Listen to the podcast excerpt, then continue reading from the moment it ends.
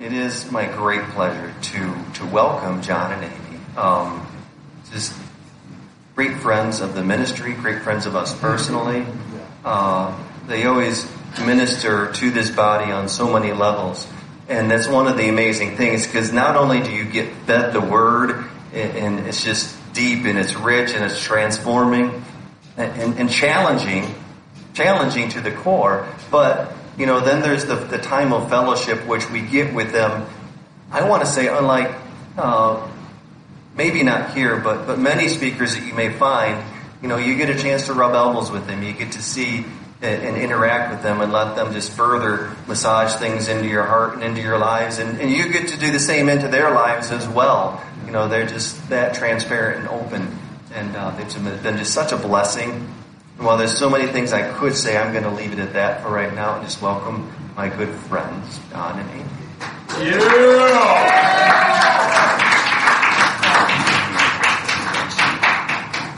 Hi guys, it's so good to be back here. Our um, Johnny's just going to get a couple slides set up, but I just have to let you know that our family has grown since we were last here. Mm-hmm. We now have 11 children because my son just got married. So we have three kiddos married and it is, it's really fun to expand your family this way too. You know, all the years where you're having babies and then all of a sudden your babies are having babies and your babies are getting married and it's, it's really, really fun to watch your son fall in love. I'm just gonna say, it was such a fun thing to see Benny go from, man, I probably am not going to get married for years to holy Toledo. yeah, Toledo, that's right. Yeah, and they, it's been really, really fun. Um, I just, before Johnny gets started, I just want to say that there are moments in our own personal journeys where we have holy opportunities before the Lord. And, you know, when we're declaring that God is good, it's, that is a holy opportunity because so many times we name things based on what we see with our eyes. So I see everything's going my way. My family walks in perfect health. My husband is behaving appropriately. and then we say, well, God, you're good. And we declare it based on what we see. But there are holy opportunities, and I think these are sacred moments that turn the kingdom on its head. And those are moments where no matter what we see with our eyes, we name him as good. And I just want to take a moment that no matter what you see with your eyes, in your present circumstances, what the things are, that you would name God good in the midst of it. Because it's easy to grumble, it's easy to complain, it's easy to say, but you're disappointing me. But I just want to declare that over all of us that we would look at every one of our circumstances and take the opportunity to declare His goodness in the midst of it, not based on what we see, but what we know about who He is. And, uh, and everything shifts. Everything shifts in here when I name it according to truth instead of calculations. Amen. Hey everyone. We are so delighted to be here. I know Fred was just talking about, you know, sort of sort of the give and take that happens when you get invited to a place like this, and, and it's absolutely true. We just love you. We, we know so many of you now so so well. We just love you, and we, and we we legitimately, honestly, as God is my witness, look forward to this time together. We really do, and and uh, you know when you when you travel in ministry. Uh, you know, different places have different purposes. You know, we, we go to get invited to different places for different reasons. You know, I was just Johnny Dumbbell at a, you know what I mean? Kind of a different reason than what I'm going to be doing here this weekend, right? Uh, yeah. Maybe. Yeah. I, yeah. I, I, do whatever the Holy Spirit tells me to do, but we'll, we'll see how the weekend goes.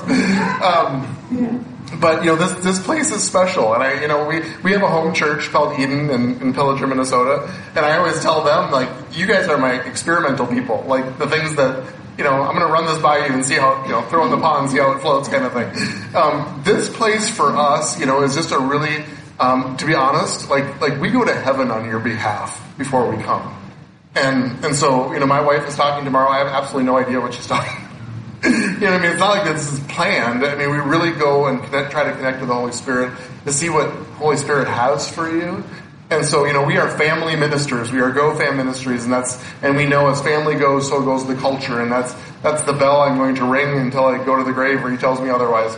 Um, however, comma, you know, what we want to share with you this weekend is really just fresh from from just talking to Papa about you guys because we have such such affection for you, and uh, so I just want you to know that that like this, you know, isn't a three part message series on on whatever. And not that there's anything wrong with that, and he may tell us to do that sometimes, kind of go back to the core and the basics for you on your behalf. But this weekend is is going to be interesting.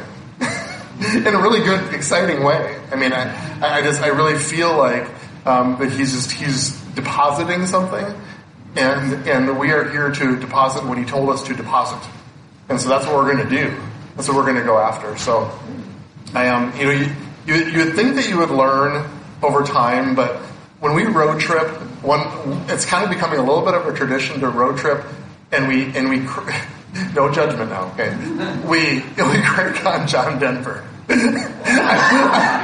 a big John Denver fan. I kind of grew up listening to him with it with the eight track. I said no judgment. so, I, it, but now, but now, but now it's, it's tradition. And so, we, and so I remember driving as a kid. And how many people remember eight track tapes?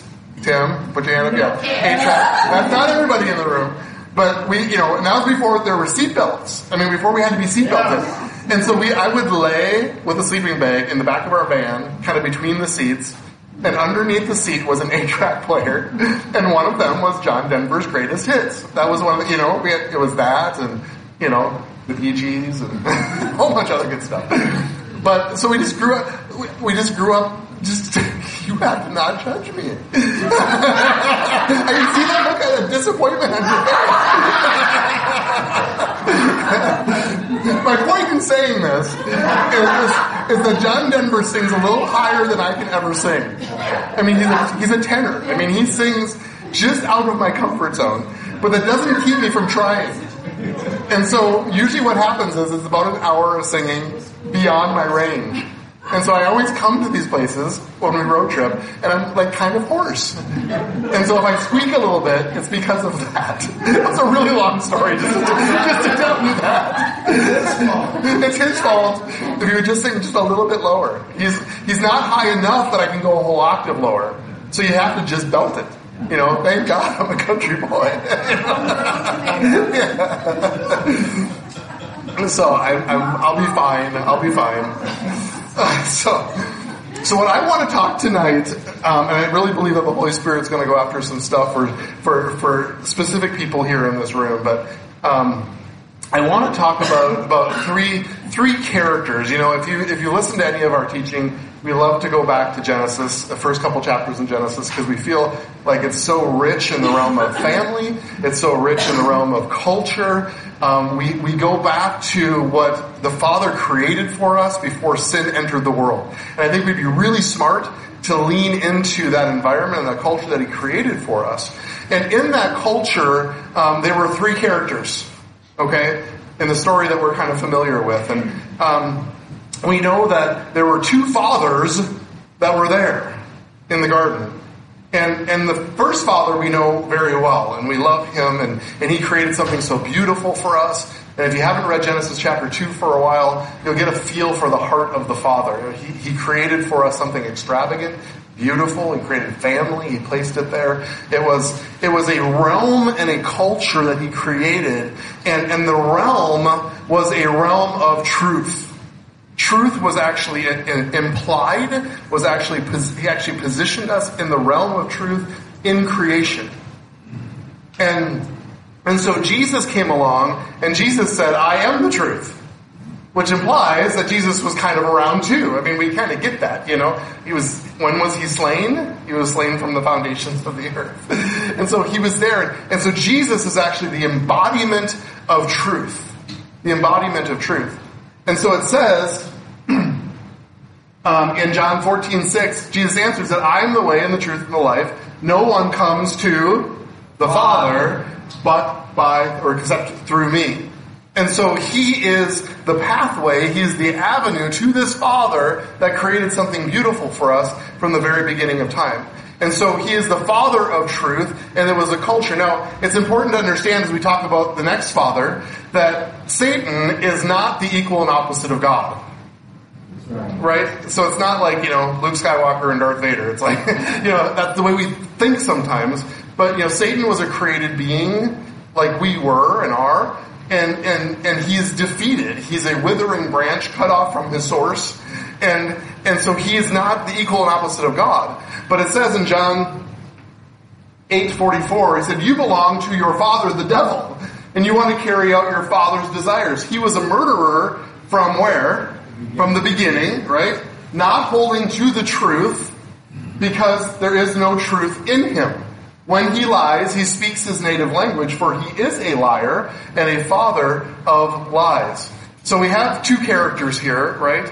And truth is a thing. Everybody say truth is a thing. Say Truth is a thing. Lies is are not. I say is or are. Lies are not a thing. Everybody say that. Lies are not a thing. Okay.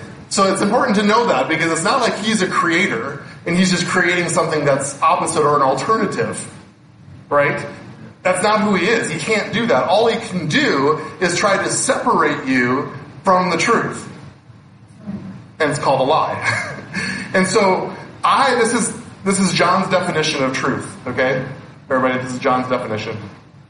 Truth is the reality of the kingdom and the absoluteness of his word. That's the realm that he created. That's the culture that he actually placed us in. Remember, truth is a realm embodied in Jesus. We doing okay? And it's the reality of the kingdom and the absoluteness of this word. So Jesus comes along and says, Behold, the kingdom is at hand. Who's he talking about?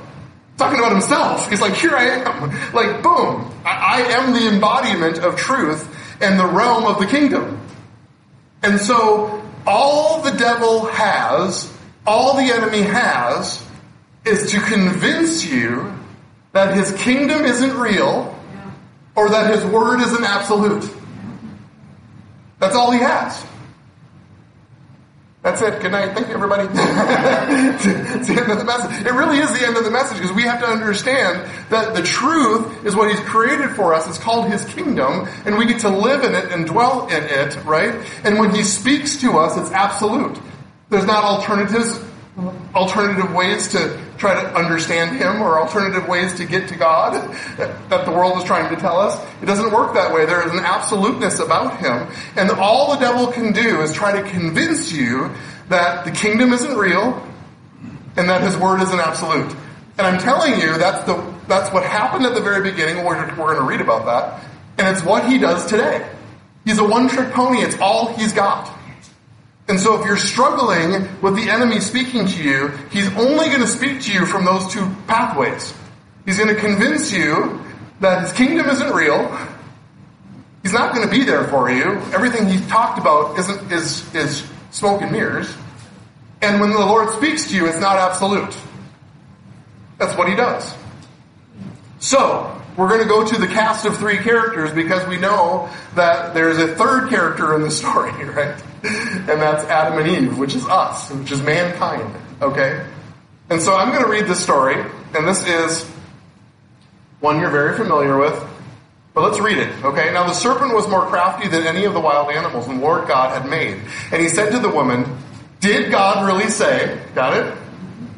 You must not eat from every tree in the garden. And the woman said to the serpent, We may eat the fruit of the trees in the garden, but, but God did say, You must not eat from the tree that is in the middle of the garden, and you must not touch it, or you will die. You will certainly not die, the serpent said to the woman, for God knows that when you eat from it, your eyes will be opened, and you will be like God, knowing good and evil. And when the woman saw that the fruit of the tree was good for food and pleasing to the eye and also desirable for gaining wisdom, she took some and ate it. She also gave some to her husband who was with her and he ate it. Then the eyes of both of them were opened and they realized that they were naked. So they sewed fig leaves together and made coverings for themselves. Then the man and his wife heard the sound of the Lord God as he was walking in the garden in the cool of the day. And they hid from the Lord God from among the trees of the garden. But the Lord God called to the man, Where are you? And he answered, I heard you in the garden. I was afraid because I was naked, so I hid. And he said, Who told you that you were naked? Have you eaten from the tree that I commanded you not to eat from? And so when we read this story, you know, the story is really about nakedness. Because there was a culture of nakedness that he created. They were naked and they were unashamed. I don't think they were just unashamed that they were naked. I think they were, they were naked and they were without any shame. That was the culture that he placed them in. And the enemy comes along and attacks them from the level of the reality of his kingdom and the absoluteness of his word. And so he said, hey, you're going to be like God. Guess what? They were already like God, created in his image.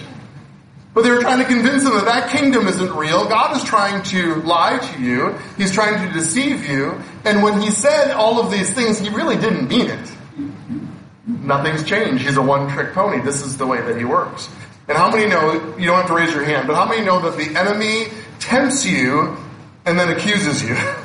I think we've all been there. He tempts you and then he accuses you.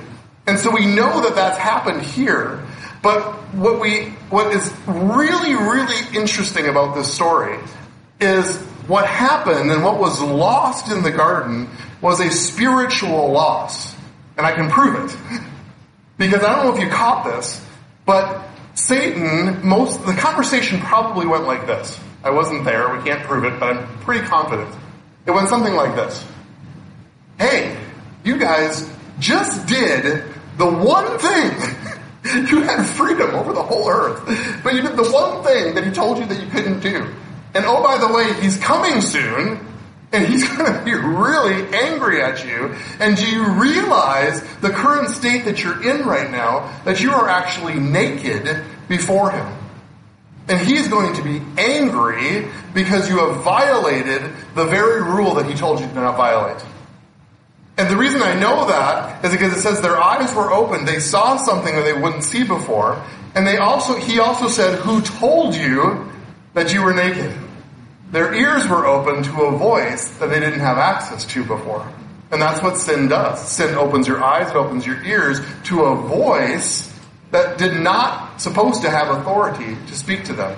But here's the crazy part is they saw, they listened to his voice, they, it says they heeded the voice of the enemy, and they fashioned fig leaves, and they covered themselves because they were ashamed that they were naked. But then God comes around, and they said, where are you? And they said, we hid because we were naked. They weren't naked. They had just fashioned fig leaves and covered themselves. Did you guys catch that? What that says to me is that they were spiritually naked. There was a spiritual connection that was supposed to take place with a father, an intimate place, and with each other. How many know that they actually hid from each other before they hid from the father? But because they were physically covered, still spiritually, they were exposed before God. And they said we were and we were ashamed because we were naked.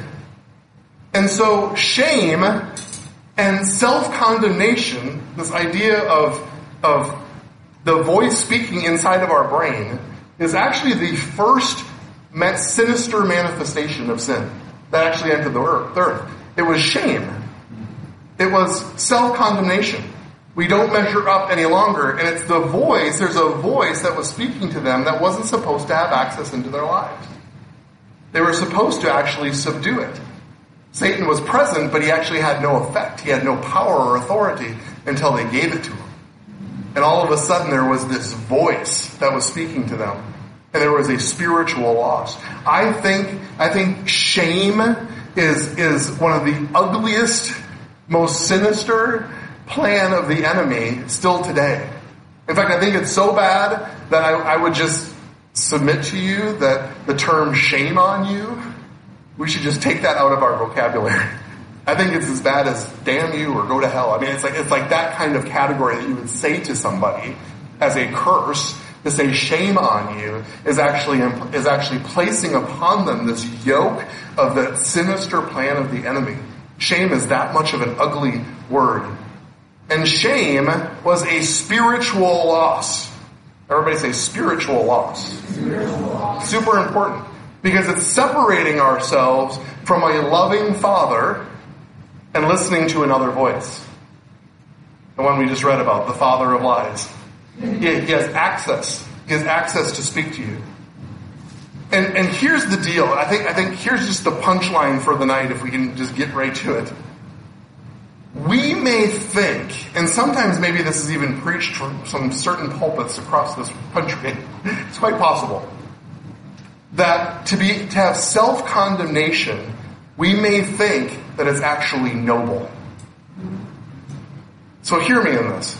We, we have to lean into this tonight. I think this is for you guys, okay? We think that it might actually be noble, and we and we sit there and we kind of go, you know, I, I, I know you're disappointed in me, but you can't be disappointed in me because I'm my own worst critic. You know, we say things like that in our spirit, and, and I understand why God wouldn't use me. I understand I'm, I'm a mess, and, and so we begin the self condemnation talk which is that voice inside of our brain, and guess where it's coming from? And, and somewhere along the line, we've actually, if we're not careful, we think that it's like this noble position to be in, where I am so lowly that I can understand why God wouldn't use me, and I can understand why you look at me that way. It's called self-condemnation. And, and, and, and somewhere along the line, if we're really not careful, we actually could call it humility.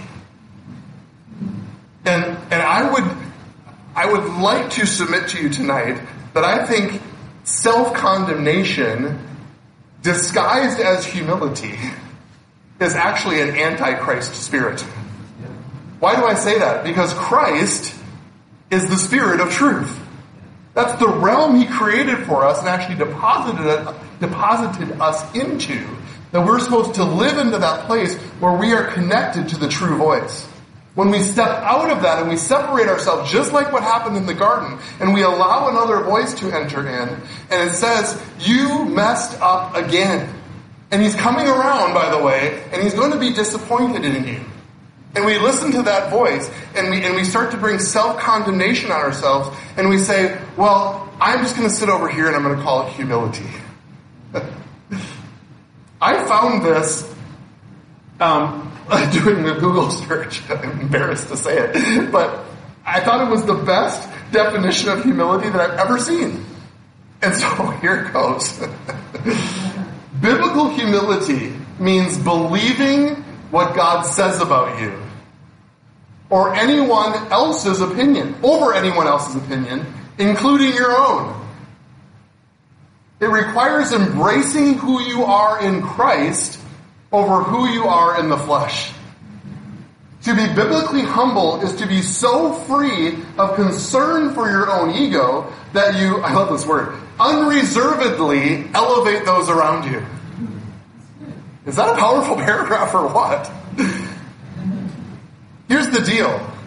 Self-condemnation, that voice inside of you that keeps you low, keeps you, um, keeps you, um, what's the word, paralyzed, um, in, inability to move, um, uh, inability to be used, uh, that place, that self-condemnation place that, that is, is actually, it actually comes from the father of lies to keep you on the sideline. That's the purpose. And it's not humility. That is not humility. In fact, it's quite the opposite of humility because we have to connect to what the Father says about us. True biblical humility means believing what God says about you. That's a huge deal. It's a huge deal when we talk about the body of Christ. It's a huge deal when we talk about our families around the dining room table. It's a huge deal when we go to work, when we present ourselves towards the earth. If we believe the voice inside of our head, that says that we are no good, that we messed up again, that we have to cover ourselves with shame, guess what? We've just listened to the father of lies. We've, we've, we've let him convince us that this kingdom isn't real and that his word isn't absolute. What he says about us is either true or it isn't. How about that for a short message? It's either true or it isn't. And what he says about us is that we are sons and daughters of the Most High God. It, it's a place, that place of sitting in identity, and we have to be able to silence that voice that speaks to us. We're, Jesus came to actually restore the culture of Eden. Which means, unfortunately, that the enemy is still there, right? He still has a voice, but he is still of no effect. The work of the cross actually canceled the power of the enemy again. And so we are still sitting now in that same place where he comes along as a one trick pony, because all he's got is to try to give you a counterfeit alternative explanation for the kingdom of heaven. And you are the centerpiece of it. The battle is right here. It's right here. So we can only believe about ourselves what he believes about us. So Jesus comes along, of course, and he says, you know, the kingdom of heaven is like this man who goes and sells everything that he asks for his inheritance up front, and then he goes into the city and, and he spoils it all on riotous living. It's gone. He has no more money. And a famine hits the land, he gets hungry, and he thinks to himself, this is, this is, this is key. He thinks to himself, I'd be better off being a slave in my father's house. Now we may hear that story and we go, oh, what a humble guy. I'm telling you, that's a misinterpretation of the story. You might say, what a humble guy to realize that he messed up and that he can go back to his father's house and come in low.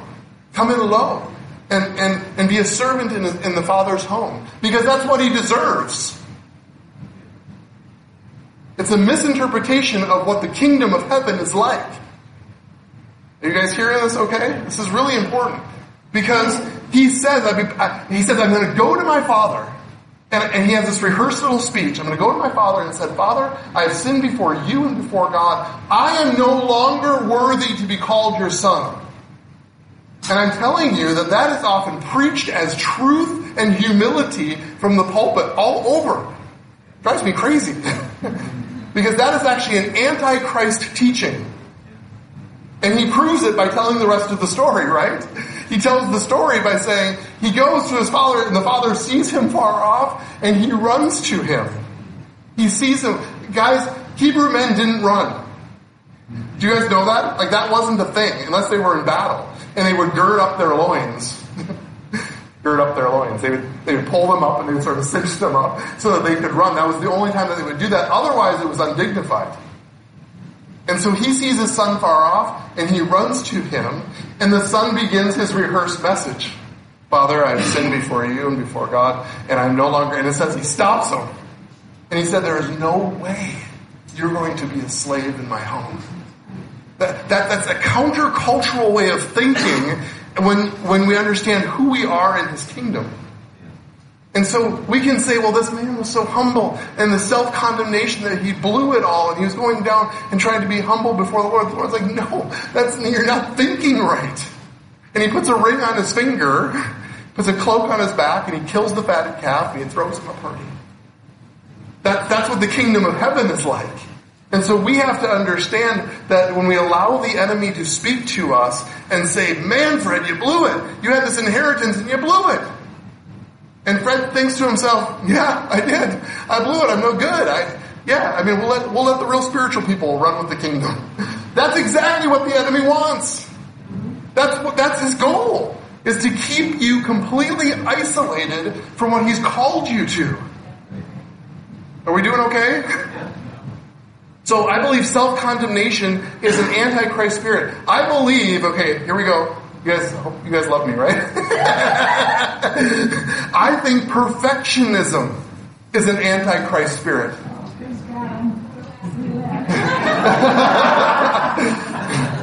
See, this is my definition. This is Johnny's definition again. This is my definition of perfectionism: paralyzed by mistakes.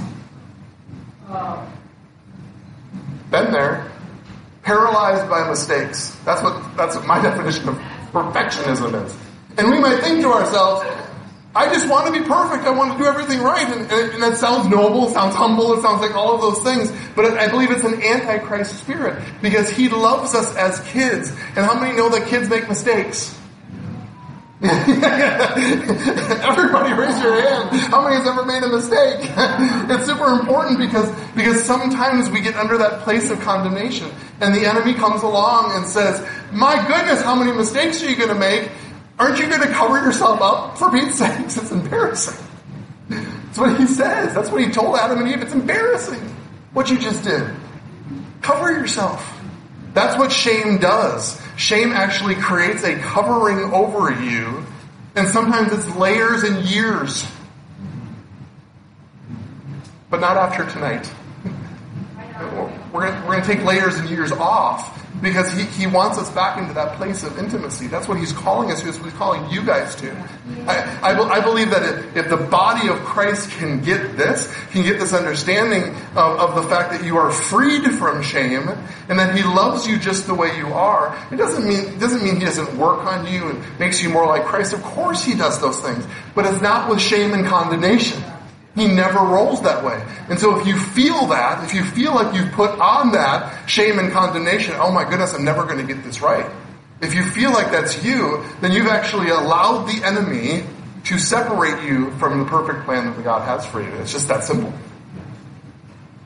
It's actually, it's actually, it's actually false humility is what it is. It's a counterfeit. It's a false humility. Because really what it's doing when we live in self-condemnation, I know it's hard to hear, it's actually still drawing attention to yourself.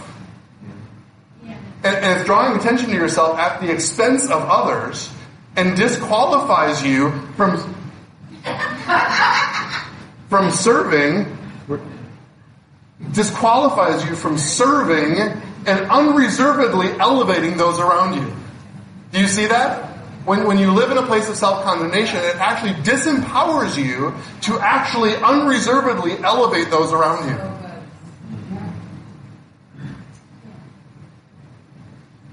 My daughter pointed this out to me the other day. Mark 12, 30 to 31. Love the Lord your God with all your heart and with all your soul and with all your mind and with all your strength. The second is this. Love your neighbor as yourself.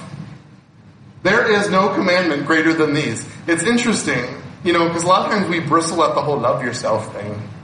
Peace, flower child. you know, this whole blah, blah, makes you gag and, you know, all this kind of stuff. But let's be clear that what this is saying is, is there needs to be that place of love that he gives you actually towards and pointing towards yourself that actually empowers you and allows you to live naked and free. That's what his love does. It frees you, right? And, and so the other way of saying this is as you love yourself, love your neighbor. That's an alternative way of saying this. As you love yourself, love your neighbor. Or another way of saying it is, if you don't love yourself, it's almost impossible to love your neighbor. Why? Because self-condemnation disempowers you from unreservedly elevating those around you. Are we connecting the dots? See, the prodigal needs to see himself as royalty and co-heirs with Christ. That's where he went wrong. Is he looked at his mistake and he, disempower- he became disempowered from his identity. That's what the enemy does. What the prodigal needed to do is say, I screwed up, I'm going to run to daddy. I'm going to run to daddy, he's going to know what to do. Why? Because I'm an heir. I'm a son. See, we can only believe about ourselves what he believes about us. Let's say together. We can only believe about ourselves what he believes about us. I think that's true. So when we have a spiritual problem, okay, we decided that this whole shame business is a spiritual problem, right? It requires a spiritual answer. See, the world would today would tell you, oh, you know, you're living with a lot of shame, you're living with a lot of guilt, um, you're down on yourself, you're depressed. Um, so the world will offer you things to help your soul. A little meditation, you need to go on vacation, you need to make more money. All of the things that the world will try to offer you to try to bring health to your soul, but actually never taps into the real problem, which is your spirit.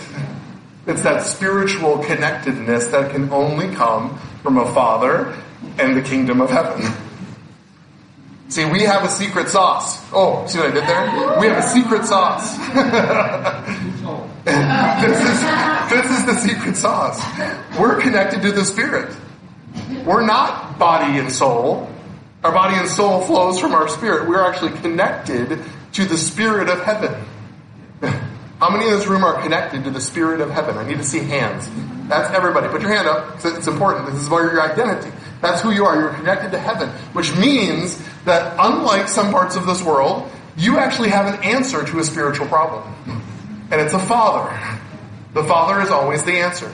And so when we talk about healing, when we're trying to pursue healing from shame and self-condemnation, which I'm sure all of us have had moments, right?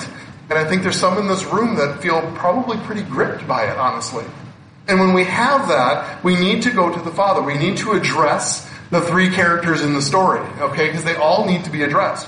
And so the first one is our loving Heavenly Father. And so the answer that He gives us is His lap. we get to run to Him and go climb up on His lap. That's the answer. He doesn't sit here like this and go, screw up. He, he doesn't do it. I, am not trying to be glib about it. Sometimes people think that's what he does.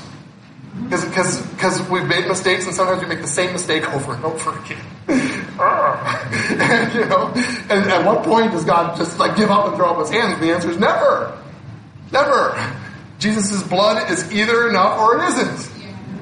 And so, so the answer is, you know, I think, I think repentance has gotten like this wrong word. We think repentance is sort of this groveling, come before Him, Lord, please don't strike me dead. And I, I know, I know I'm a screw up. And that's not what repentance is. Repentance isn't running from something. Repentance is running to something. It's running toward something. And so when we make a mistake, we hop up on Father's lap and we say, Papa, help me. And he does. And he takes it from you. It's called repentance. It's beautiful.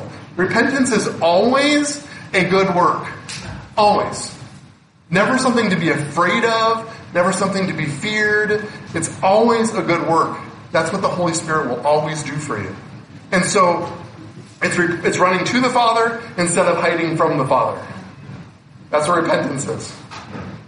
I believe, this is what I believe, not a theologian. But I believe that God ran to them when they sinned. They hid from him, but he came to them. That's, that's his heart. It was a demonstration of a father's heart. God could have just sat up there in heaven and said, oh, I mean, he knew what happened. And he could have just sat there and said, well, that didn't go well. and, and, any other ideas about creation? What, what should we do now? I mean, that wasn't the conversation. He went to them because his lap was available. That's what, that's what I think. And so he is the father of truth. And so when we're struggling with lies, when we're struggling with self-condemnation, guess what? Enter into his realm. His realm of truth. It's the father of truth. It's Jesus. It's his blood. And, and he, he, he holds you and he comforts you and you climb up on his lap. The second character we need to address is also a spiritual issue, and that's this, this enemy guy. And we kind of mentioned before, he's defeated. And so when the Father created mankind, and I believe I call it the first great commission that he gave to family, he said, be fruitful, multiply, fill the earth, and subdue it. The word subdue is the word kabosh. Ever, ever, ever heard of that before? Put a kibosh on something. it means to actually put under your feet. The word subdue is the actual, actual interpretation of the word is the word footstool means to put under your feet. And so Adam and Eve were created, they were placed into a culture where there was an enemy, but he was supposed to be subdued. He was supposed to be of no effect. He was supposed to not have a voice into their lives. Their ears and their eyes were supposed to be closed to him, and they were supposed to be connected to heaven. And so we sit in that place again. Um, he's, he actually restored us to rule in the presence of our enemies. That's the culture of Eden. And so we're back in that place again. And so when the enemy starts to lie to us, when he starts to pull us away from our true identity and who we are, we need to start getting really good at recognizing the lies. and I believe, I believe a key to that is knowing what the kingdom is, is like. That's why Jesus kept saying the kingdom of heaven is like. Because he wanted to tell us what it was like so that when the enemy lies to you, it feels countercultural. Like, you know what? I, I know I screwed up, but, you know, he's telling me that I, I need to cancel everything. like, I need to, like, I'm not worthy. And, all of a sudden you start hearing that and you're kind of going, you know what? Actually, no, that actually doesn't line up with what he says about me, actually. Hmm, I wonder, I wonder where that point, I wonder who told me that. I think it's, I think it's one of the, the greatest tools, and my wife does this very well. One of the greatest tools that we can use in family, um, in personal accountability, is the phrase, who told you that? because a lot of times when we're in intimate relationships, people will start vomiting on us. right? Is that okay to say in your church? you know, it's vomiting, vomiting. You know what I mean? All of a sudden it's like, I'm no good, I messed up, uh, uh, uh, and we start doing this self-condemnation game. And, and it's, I think it's a great tool to very lovingly look them in the eye and say, okay, you messed up, you're, you're not worthy. Who told you that? Who told you that? Because I guarantee you it wasn't the Father in his realm. He doesn't speak to us like that. So who else could have told you that? right? It seems kind of simple when I say it this way, but when you're in the middle of the self-condemnation, it's not so simple. And so, and so we have to understand that it's, it's a great tool. And Amy has, has become this mama bear of truth in our home so that when our kids start, start spewing self-condemnation, Amy's like, nope, that's, that's not true. She doesn't, she doesn't coddle it. She doesn't say, "Oh, honey, you're not you're not a mess up. it's okay. You'll be good." She doesn't do that either. She just said, "Who told you that?" like that's a lie. Why would you, earth would you believe that about yourself? and it's done. It, it's diffused because that's how the enemy operates. One my my first my favorite line in scripture is that Jesus declared the Father. I love that. I love that scripture so much. My second, very close, is Jesus who comes out of the water, right? He gets baptized, and there's a, you know, a dove descends, and this is my beloved son, whom I am well pleased. Identity, right? And then instantly, it says, the Bible says instantly, he goes into the wilderness, right? And he gets tempted of the devil. Okay, now remember, one trick pony. He's dealing with Jesus, the creator of all the universe. And he has no other tactic than what he used in the garden. What the first Adam failed at, the second Adam succeeded. And what he was able to do is resist the voice of the enemy that started with, and this is almost like you can't even believe it. He starts with, if you are the son of God. I mean, how preposterous is that? Think about that. But it's all he's got. If you are the Son of God, do X, Y, and Z. And Jesus was able to stand in his identity. He's able to quote scripture. He's able to turn and say, no, actually what you're saying to me is actually countercultural to what my Father actually placed me here on the earth to do.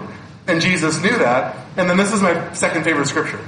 It says, and then Satan left. That's the end of the story. Why? Because he had nothing else. he's a one trick pony. That's all he's got. So Satan tempts him three times. Jesus said, no, it's countercultural. Uh, that's not who I am, and that's not what you're saying isn't real. Right? And so, and then he goes, oh, and then Satan left. How many want that in their life? How many, how many want the phrase, and then Satan left? I mean, that, I'm just telling you, if we get to that point of maturity, that place where we start to get kind of used to his lies, understanding what he does to us, because I, I promise you this, I don't mean this like in a condemning sort of way, I promise you this, that when you leave here today, the enemy is going to speak to you. and he's going to say, well, Dr. Johnny had some good points, but he didn't know me. I'm, I'm, I'm like really a mess, right? And Satan says, yep, you sure are.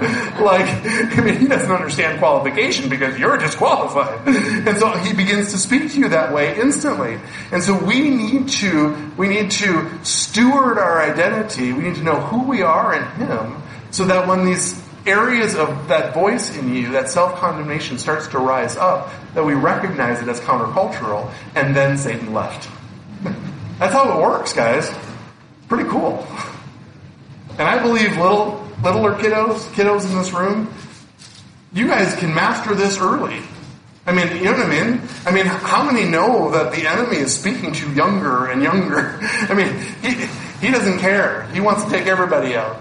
And if he can take you out at age eight with self-condemnation, and by the time you're 13, you're suicidal and thinking stuff you shouldn't be thinking. I mean, that's what we're seeing in our culture. Why? Because that's what he does. And he doesn't care how old or young or innocent you are. He's going to take you out. That's what he does. And so we can learn at an early age, kiddos, this truth of who you are. You are sons and daughters of the Most High God. That's who you are. And when the enemy tells you anything otherwise, you tell him to get lost. That's what you do. It's the one time my wife says that it's okay to tell somebody to shut up. right? That's, that's inbounds. Is when the enemy speaks to you, we can tell him to shut up. And so, just to close here, the third character is yourself. And sometimes the hardest thing, um, the hardest place to sit in is this forgiveness towards yourself. And that's sometimes where that self-condemnation begins, is that we refuse to forgive ourselves. We refuse to actually let the blood of Jesus do what it was paid to do, what he paid for it to do. We actually sit there and say, eh, it's too big. It's, it's not good enough. And I will never forgive myself for this. Have we ever said that? I mean, that's shame. That's what it is. And so we sit there, and so we um, we need to be able to silence the voice of the enemy. We need to be able to forgive ourselves. And then I'll just close with this. Sometimes you just need help. And, and I just want to say that it's okay. That's what the body of Christ is for. Okay? Sometimes these, these, these places of shame, these, these coverings can become quite extravagant. they can be there for a while. And, and sometimes you just don't know what to do or, or how to break free from that. And sometimes it's just okay to ask other people to come alongside you and just help you. I, I believe that it can get knocked off, and I'm going to offer that tonight. I, I believe that it, sometimes it can just be a spirit of condemnation, and it, when we can just knock it off. And, and, I, and I will help you with that. I, I, believe that's why I'm here. that's what he told me to do. Okay, so I believe that can happen tonight. I believe sometimes, and I believe families are perfect for this, where we just put hedges, or, you know, you talk about hedge of protection, like you put hedges around people. And so you just, through the power of prayer, through the power of impartation, you can actually just cover people and protect them with the blood of Jesus. You know, my, my, my dad loves talking about the red umbrella. Like we put the red umbrella over people because it's the covenant, it's covenant. And, and his blood covers you. That's what it does. And so, you know, he puts us in a body because we sometimes just need each other. I've been there. I mean, sometimes you just need somebody because you just can't seem to quite break out. And, and there's no, there's no condemnation. That's what he does. He just wants you free. And so I would, I'm going to offer that to you tonight. It would, be, it would be my pleasure, and I mean that, to take time tonight to just lay hands on you. And if you feel like, if you feel like you're just kind of stuck in that, where it's like, okay, you know, the self, you know, I'm, I'm a perfectionist. I can't seem to break away from it. I, there's, there's that place of self I can't seem to forgive myself. There's those, those things where you just feel kind of stuck. It would be my pleasure, believe me, to lay hands on you. We're just going to knock that off. I, I'll just pray prayer of protection over you. Amy and I can just do that. And so if you're willing to be vulnerable enough to do that, I, I, I would be honored to do that for you tonight. Um, I just feel like what I want to do is maybe just have you stand. Stand together. I'm gonna, I'm gonna turn this into a declaration. Let's see if I can do it. Because we love declarations, we love saying things out loud um, that speak things into the atmosphere, right? So repeat after me, okay? I believe, I believe what God says about me. What God says about me. I embrace, I embrace who I am in Christ, who am in Christ over who I am in the flesh. over who I am in the flesh. I ask to be I am so free of concern I am so free of concern for my own ego for my own ego that I unreservedly that I unreservedly elevate those around me. elevate those around me. Yeah, that works, doesn't it? That, that's powerful.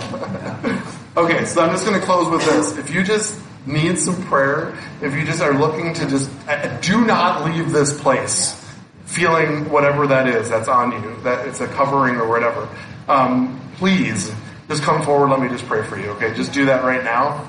Um, just be bold, and Amy and I are just going to pray over you. Okay, and then um, tomorrow we are meeting at